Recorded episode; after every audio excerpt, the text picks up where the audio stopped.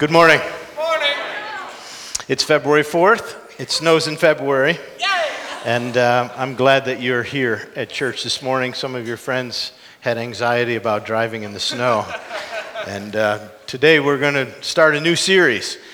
And the series is Questions That Jesus Asked. And uh, I'm glad that you're here with us this morning to start this series together. For about 12 weeks, we're going to look at the questions some of them that Jesus asked. He asked questions because he was curious about humans that he was with, and he wanted to ask questions in order to engage people and find out where they were in their own life, what they were thinking, what they were believing. And uh, Jesus was an exquisite teacher, but he was a curious person with other people. Now, you'd have to admit that Jesus um, didn't ask questions because he didn't know the answer. But he was asking questions in order to draw people in and engage them and listen to where they were in their life and what was important to them. He asked about 307 questions in the New Testament. On the other hand, he was asked about 180. And of the ones he was asked, he only answered around eight. Usually, when he asked, was asked a question, he asked a question in return, which was interesting.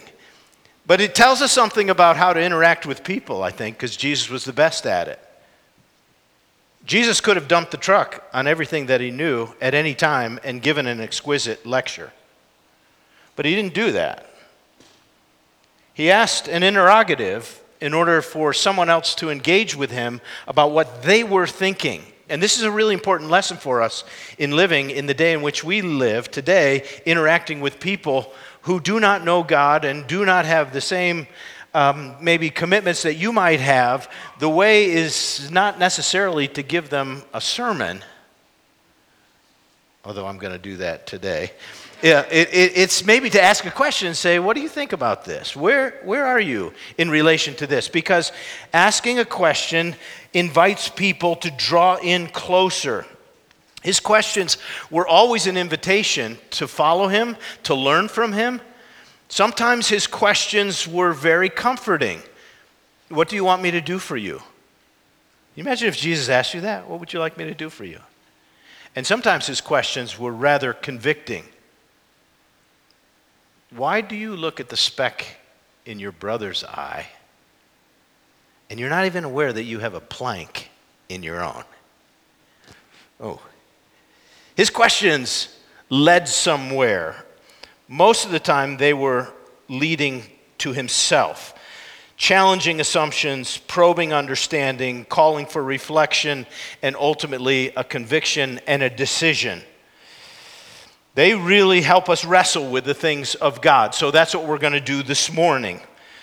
Uh, we're, we're going to do that. Let's remember this that the greatest life change happens when people have time to reflect on something, let it ruminate in their hearts, and then make a decision about it. So I hope as we go through these questions over the next several weeks, that's what will happen for you. The very first text we're going to look at this morning comes from the Gospel of Matthew, the first book in the New Testament, chapter 6. So if you have your Bible, let's open together to Matthew chapter 6. I'm going to read the text. Here's our question for this morning Why are you anxious? Now, if you heard Jesus say to you, Why are you anxious? could you tick off the reasons that you are anxious? And I want you to hear me say that Jesus is not about to engage in a discourse with people saying to them, Don't worry, be happy. It is not that. It is a question about anxiety. And so, watch five times in this text where the question and the word anxious or anxiety is raised. Matthew chapter 6, verse 25. Therefore, I tell you, do not be anxious about your life, what you will eat or what you will drink, nor about your body, what you will put on. Is not life more than food, and the body more than clothing? Look at the birds of the air. They neither sow, nor reap, nor gather into barns. And yet, your heavenly Father feeds them. Are you not of more value than they? And which of you, by being anxious, can add a single hour to the span of his life? And why are you anxious about clothing? Consider the lilies of the field, how they grow. They neither toil nor spin. Yet I tell you, even Solomon in all his glory was not arrayed like one of these. But if God so clothes the grass of the field, which today is alive and tomorrow is thrown into the oven, will he not much more clothe you, O you of little faith? Therefore, do not be anxious, saying, What shall we eat? Or what shall we drink? Or what shall we wear? For the Gentiles seek after all those things, and your heavenly Father knows that you have need of them all. But seek first the kingdom of God and his righteousness, and all these things will be added to you. Therefore, do not be anxious about tomorrow, for tomorrow will be anxious for itself. Sufficient for the day is its own trouble. Is the word of the Lord. Now, this uh, anxious reference is five times verse 25, 27, 28, 31, and 34. Anxiety is real. Who would say yes? Okay, it's a reality. Anxiety is an emotion in our hearts, it's a feeling. The Greek lexicon describes anxiety as an anxious concern based on apprehension about possible danger or misfortune. In one sense, anxiety is the right response built into the human nature to be aware of danger, be aware of something bad that might happen. You get uneasy about it. The term can be referred to something that is an unnecessary worry or a legitimate concern. Idiomatically, anxiety is used in a number of languages in ways like this to be killed by one's mind or to be pained in your thinking. And you get that. Like, I'm so worried right now, I can't even think straight. We live in a culture of anxiety today. I want you to think about this for a moment. Angst is the air that we breathe in our culture. Culture cultivates an anxiety. Just think about the headlines that you may have read. I, I read a headline a couple months ago, and I just thought, okay, this is, this is how our culture communicates. Mike Johnson, new Speaker of the House, why you should be worried. That's the headline. Or, war looming in the Middle East, what that means for your portfolio. Or any other headline saying something that you didn't even know existed and why you should be very concerned that that's it. Uh, you know, we, it's everywhere in the culture around us, in the headlines. But let's be honest, there are concerns, are there not? There are concerns about the economy, uh, the cost of living, the price of groceries, inflation, housing, war in Ukraine, war in Gaza, drugs, violence, crime, immigration, and the 2024 election cycle. Yes? Yeah, totally. Physical health decline, mental health, I mean, the list goes on. And I would suggest to you that there is in our culture a campaign to keep people anxious. Why? Well, so you'll be dependent upon the state for your solution. The kingdom of this world, if I can keep you in anxiety, I can control you. Okay, the Bible pictures a better king a king who loves you, a king who is a good king, a king who wants the best for you. When we have anxiety, we always feel small, weak, and a little bit out of control. And Jesus wants something different for us because he's a good king and he wants us to know his father is a good, good father. He doesn't want to keep us in an anxious state. He wants to take care of the smallest things, and He wants to take care of us. And that's part of what He's getting at here. Why are you anxious? I want to just establish that anxiety is an internal feeling that we all feel to a certain or lesser degree. Even great people of faith felt it in the Bible. Here's the Apostle Paul, one of our great heroes of the faith, talking about um, the same man who said, as we'll look at later, be anxious for nothing, says this about his life experience. 2 Corinthians chapter 11, verse 28, the apostle Paul said, apart from all these things, which by the way, th- which things were beatings and imprisonments and famine and being starved and being shipwrecked and all those things, and apart from all those sufferings that I've been through, there is the daily pressure on me of my anxiety for all the churches. Paul said, I worry about the churches all the time. And daily I think about how's, how's that church in Thessalonica going? So, what's he saying? There really are real anxieties that we feel. And even Jesus himself had what it was to be troubled on the inside of his life. In John chapter 11 and verse 33, Jesus, after the death of his friend Lazarus, saw the Uh, Mary weeping and the Jews who had come with her also weeping, he was deeply moved in his spirit and he was greatly troubled. That Greek word is to be stirred up on the inside in such a way that you, you have this real trouble on the inside of your soul. It's spoken of Jesus a number of times in the New Testament, not the least of which was he said, I'm, I'm troubled in my soul. One of you is going to betray me.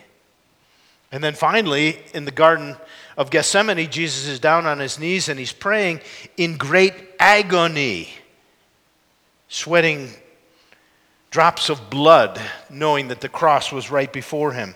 And that word in agony has the sense of a great mental and emotional grief and anxiety, a deep inner sorrow. So Jesus felt it, Paul felt it. Do you feel it?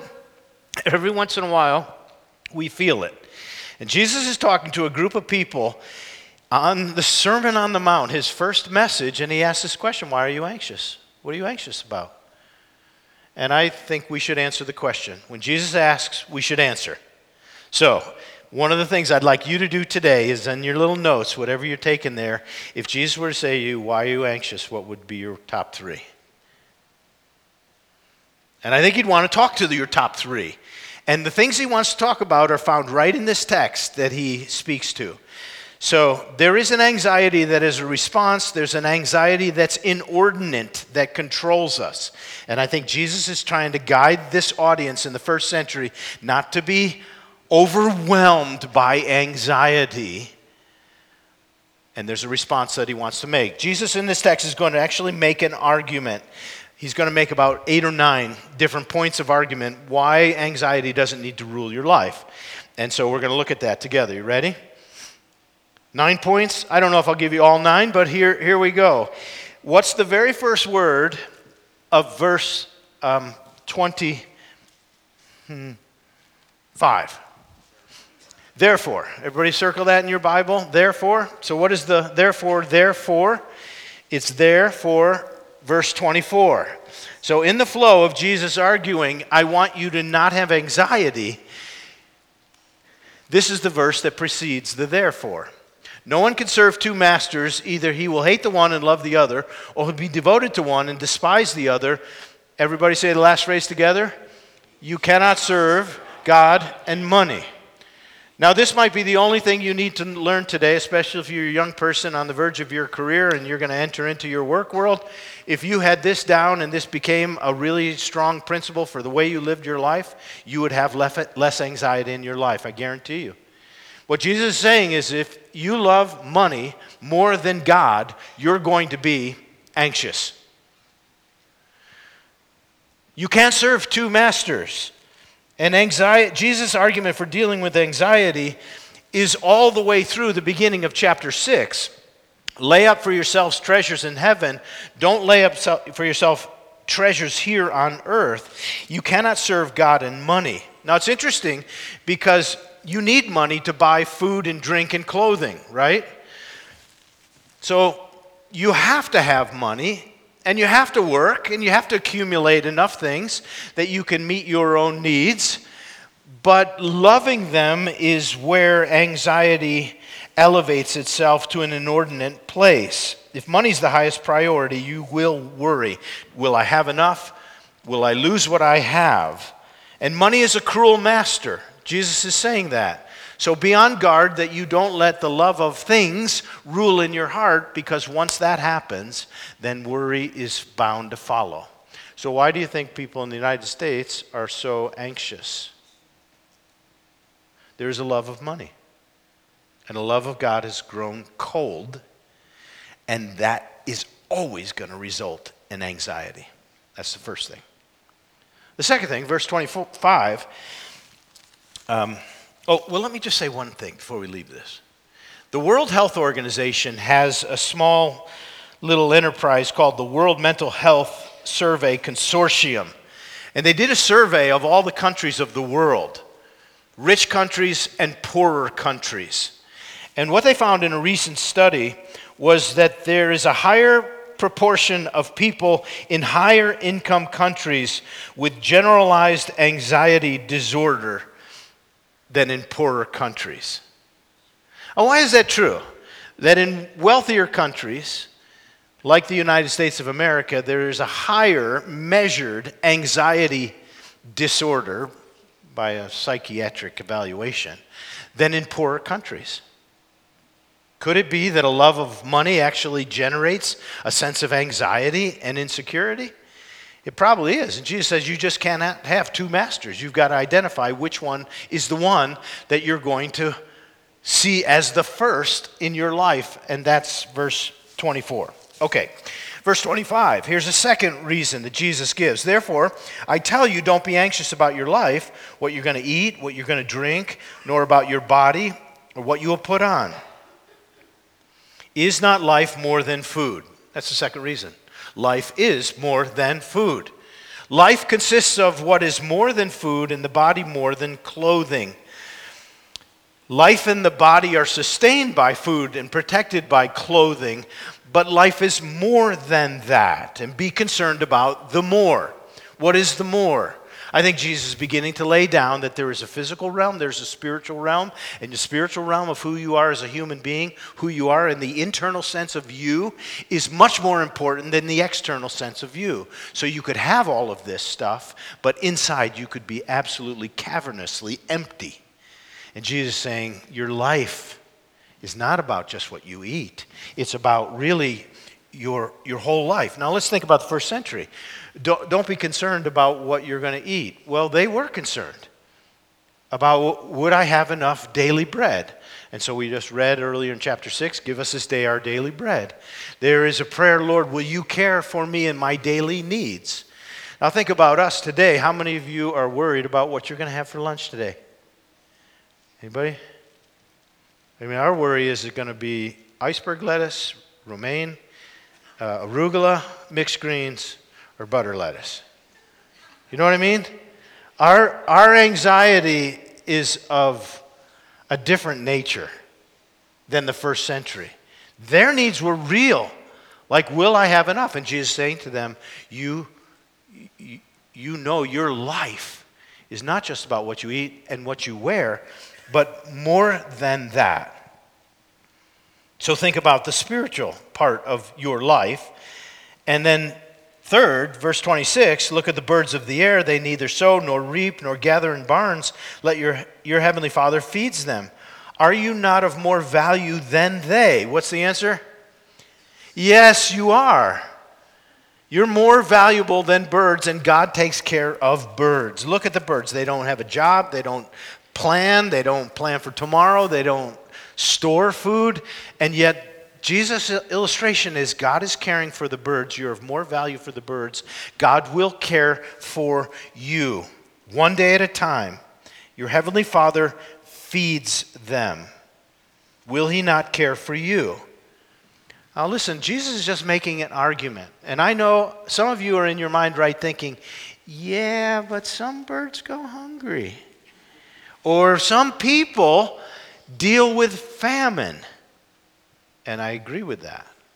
We're going to see what Paul says about that in just a moment. That's true. But Jesus making an argument.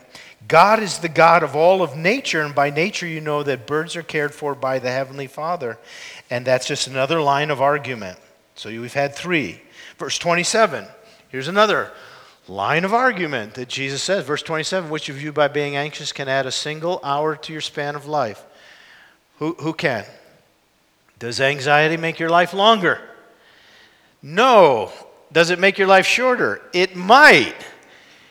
And Jesus is simply saying, think this through. Why, why are you being anxious? Will it extend your life? No. Um, it probably will shorten it.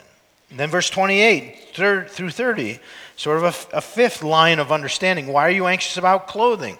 Let's look at the lilies of the field. It's important to look at. The lilies of the field, how they grow. They don't toil, they don't spin, but the Father helps them grow and He creates them with such splendor and glory that even Solomon the king was not arrayed in the glory of wild mountain flowers. Right? Don't you love to go see the flowers in the mountains? Yeah, they, they're so glorious. Who does that? God does that to them. And Jesus' line of reasoning is if God will do that to a flower, what will he do for you? Will he care for you? Yes, and again, some of you are saying, yeah, but some people don't have enough. Jesus is saying, don't worry about this. Can I just sit, show one thing about this? Um, where's 30? Is 30 on here? Okay, there's 30. If God clothes the grass of the field, pay attention, which today is alive and tomorrow is thrown into the oven, will he not care for you and clothe you, oh, you have little faith. What's he saying about the grass? It's here today, and tomorrow it's gone. It's burned. If that's true of the grass, which is temporary, transient, ephemeral, what about you who are not ephemeral? You're not meaningless. You're not transient. You are eternal. You're going to live forever. You are His. He put His image in you. You are going to have an eternal life. Jesus is calling those who are a part of His kingdom. The King is here. You belong to the King. You're going to live forever. If the grass is glorious clothed, but it's only temporary. You who are eternal, you belong to God. You are more meaningful than the grass of the field and you're His, will He not care for you? It's just another line of thinking. Do you agree with it? Well, verse 31, not on the screen, says, uh, Don't be anxious. Therefore, don't be anxious. What you're going to eat, what you're going to drink, or what you're going to wear. Now, let's admit, we are living in a world in which our pantries are full and um, our closets are stocked with clothes and we all are insured in the things that we have so we don't lose it. And we're trying hard to save for the future. And we do that and we have this sense of anxiety. Is it enough? In the first century, there was just almost day to day subsistence. And Jesus is coming to them and saying, Do not be anxious. You have a heavenly Father. And he cares for the birds. This is the line of reasoning. There's more reasoning. Verse 32 really gives two ideas. Verse 32 says, For the Gentiles seek after these things. What does that mean? It means that people who do not know there is a God and love God most, they're the ones who get most anxious about what the future holds and about their own life.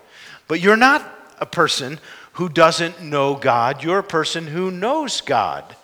So those who know God know that He fulfills all of these things that we just looked at leading up to this point. So you're different because you're part of the kingdom of God and you know who your king is. And your heavenly Father knows that you have need of all these things. That's a, the next line of reasoning. You have a heavenly Father.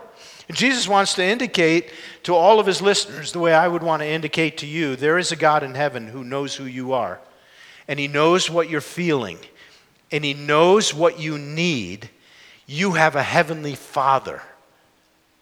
What is Jesus saying in all of this? He's just saying, Why are you anxious? Have you thought about this? Have you thought about that? Have you thought about that? Have you thought about that? And you know what the answer to that question is? No, most of the time I don't think about that. I think about whether I have enough money or not. And what we have to do is listen to the reasoning of Jesus here. Do you know that everyone who doesn't know God worries about those things? And do you know that you have a heavenly Father who knows you have need of all these things? Okay, here's the eighth line of reasoning, verse 33. But seek first the kingdom of God and his righteousness, and all these things will be added to you. What is the first priority? I belong to God, I belong to the King, and I seek first his kingdom, and everything that he knows I need will be added to me. Now, are some of you in the room saying, well, what if they're not always added to me? Anybody think that? I mean, I think that. I look at that and say, well, why? Well, I wonder if some of the things that we want added to us couldn't be described as being essential needs and more properly described as wants. Is there a difference? Yeah. But Father knows what you have need of. He knows you have all the needs of these things. This really comes down to your heavenly Father knows you have need of these things. Is who do you trust? Who is it that you trust most? I, I, I trust my heavenly Father. And what do I treasure most? Secondly, well, I, I treasure God and His kingdom, and I want His kingdom rule in my life. Is that what I really treasure the most? This is a very convicting statement. Seek first the kingdom of God and his righteousness, and all these things will be added to you. Now let's think. I said we were going to think about Paul's life and others who said, um, you know, what happens when a Christian doesn't have enough food? You remember what Paul said? I am convinced that nothing will be able to separate us from the love of God which is in Christ. You remember that? I am convinced that neither tribulation, distress, persecution, famine, nakedness, peril will be able to separate us from the love of God which is in Christ Jesus. Everybody remember that? All right, what's in there? Famine, nakedness. Jesus saying, Father will clothe you. I think Paul is sort of putting these together that there are times that we have want and need, and it doesn't mean that we're separated from the love of God which is in Christ Jesus our Lord. You could go through a really difficult problem, but what what makes me make it through is understanding that there is a Father in heaven. He knows what I have need. If He leads me through a path of hunger or famine or peril or, or um, tribulation, I, am I still loved by God? What's the answer, everybody? I, I am. What is, what's my heart saying? My heart might be saying, God, where are you? Why aren't you helping me out? Why aren't you meeting my needs? I have these needs. And God may be saying, um, I, I am your Father in heaven. And He may be letting me go through this season. But I'm still hearing the words of Jesus uh, don't, don't be anxious, you have a Father in heaven. Do not break from your love of God first in this case. And that's what Paul said. I've, I've learned how to get along with much and how to get along with little. Verse 34, here's the last line of argument that Jesus gives. Therefore, do not be anxious about tomorrow. Tomorrow will be anxious for itself. How great would that be if we could live that? Tomorrow's going to be full of its own problems. Today has its own problems. Let's think about today. Now, that's not to suggest that you ought not plan for tomorrow and prepare for it in the way that we can, but there's a sense of an internal tribulation that goes on in us for things that we can't control about tomorrow. Tomorrow's going to have enough problems. Let's think about the problems of today. That would be really good advice. It's what James said in the New Testament. Excuse me, don't boast about tomorrow. You don't know what tomorrow's going to hold. Or don't boast about tomorrow, for you don't know what a day will bring forth. What does this really say here? You remember Lamentations chapter 3, verses 22 and 23? That verse in the Old Testament says, The steadfast love of the Lord never ceases, His mercies never come to an end. They are new every morning. They're new for today. So today always has enough trouble, but today also has enough mercy for today's trouble. And if we could get that in our head, that we wouldn't have to think about tomorrow's trouble, that would be good. But I sometimes worry about retirement. You know, it's a, sort of a numbers game. You get to certain spot, say, do I have enough to get to the end? And where's the end? And what if I lose my mind? And what if I lose my health? And what if I lose my mind more than I'm losing it now? You know, what, what if my body deteriorates? You know, you think about all those things that are coming. Or are you getting out of college say, well, will there be a job for me? Will there be a woman for me? Will there be a husband for me? And you can go down the road and get anxious. And what's Jesus saying? Serve God. Know that He takes care of the birds, He'll take care of you. Know that His resources are unlimited. I mean, He's making all of these arguments through these verses. What activates turning these things that Jesus said into reality in your life? It's a little phrase in verse 30. See if you can find it. The last phrase of verse 30. See if you can find it. Okay? He's zeroed in on the activating principle of the truths he's just made arguments for. What needs to happen? Everybody? Faith. It really comes down to this Do you believe you have a Heavenly Father? Oh, yeah, yeah, yeah, yeah. Yeah, God's in heaven. No, no, no, come back. Do you believe that God knows you have need of everything you have need of? Do you? Do you believe it's better to see God than money? Mm. Once I have enough. No. It's like God is first. And Oh, you of little faith is the trigger to turn these arguments of Jesus, these reasons for not being anxious, into reality.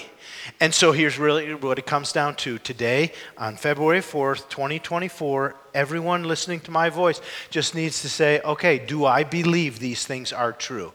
And if I don't, Lord, help my unbelief and help me to listen to the words of Jesus. And I'm going to stop now trying to give you a lecture about all these nine arguments and say, Why are you anxious? You ought to look at these nine arguments by Jesus and see if you believe them the way he wanted his first century listeners to believe them. Do you believe they're true? And faith will be what probably needs to become activated in your life to know that God can be trusted. I love this quote from C.S. Lewis.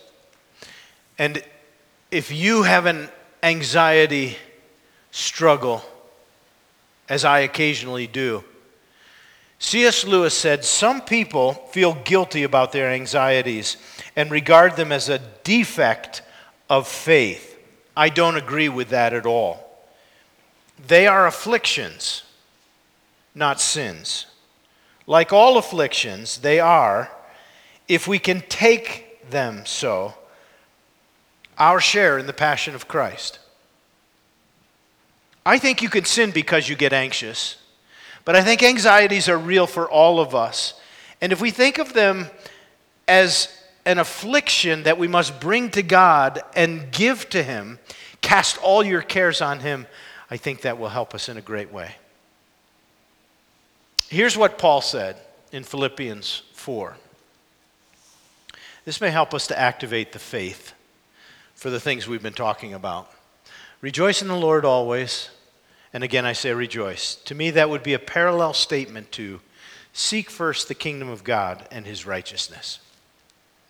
Let your reasonableness be made known to everyone. The Lord is at hand. Know that he's here with you. Do not be anxious about anything. That's a big that's a big word. What's the response? But in everything by prayer. Pray. You know what I would encourage you to pray this morning? Pray that you will believe the things that Jesus was arguing in Matthew chapter 6. Everything by prayer and supplication, request, with thanksgiving, let your request be made known to God. And what will be the result? Peace of God, which surpasses all human understanding, will guard your hearts and minds in Christ Jesus. Wouldn't it be great if there were people of the kingdom who could live in an anxious culture like ours and say, Are you anxious? Well, yes and no. I have my anxieties, but I know I have a Heavenly Father who cares for me. All right, are there any questions? Listen, what is the greatest thing God ever did for us to show how much He cares and loves for us? Was it not that He gave His Son for us and He died on the cross? So, how great is it? Now, we're going to go to have communion together. As we have communion together, maybe one of the things that you would do is say, Lord, give me faith that I would believe what you said about anxiety. I, think if you were here today and said, Why are you anxious? I'd have my list of things I'm anxious about. But would you just help me bring those to you and know that you paid it all? You, you went to the cross to bring me into your family. Would you just give me faith to believe you are who you say you are? Now, if you've been far from God before we have communion this morning, I want to just encourage you to open your heart to Him and say, Lord, forgive me of my sins. Let me be your son or your daughter, and let me eat this bread and drink this cup as a worship of who you really are. You're the one who I can trust with all my anxiety. All right, let's pray silently together. And if you're helping to serve, would you come? Just talk to God about what you've been feeling this morning during the message.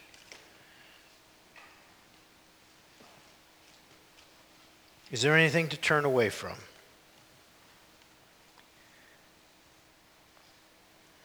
And then in a moment, we'll pass out the bread and we'll all eat together. And then the cup. Thank you, Jesus, for your final work on the cross you bore our sins in your body, you carried them away. We're reminded of that this morning as we eat this. I pray for the power of your Holy Spirit to be in our soul and mind, to lift our worry and cares to the foot of the cross where you paid it all and you accomplished our greatest gift, what our true life is, our life in you. And so I pray you'll work in our mind as we eat with thanksgiving. In Jesus' name, amen.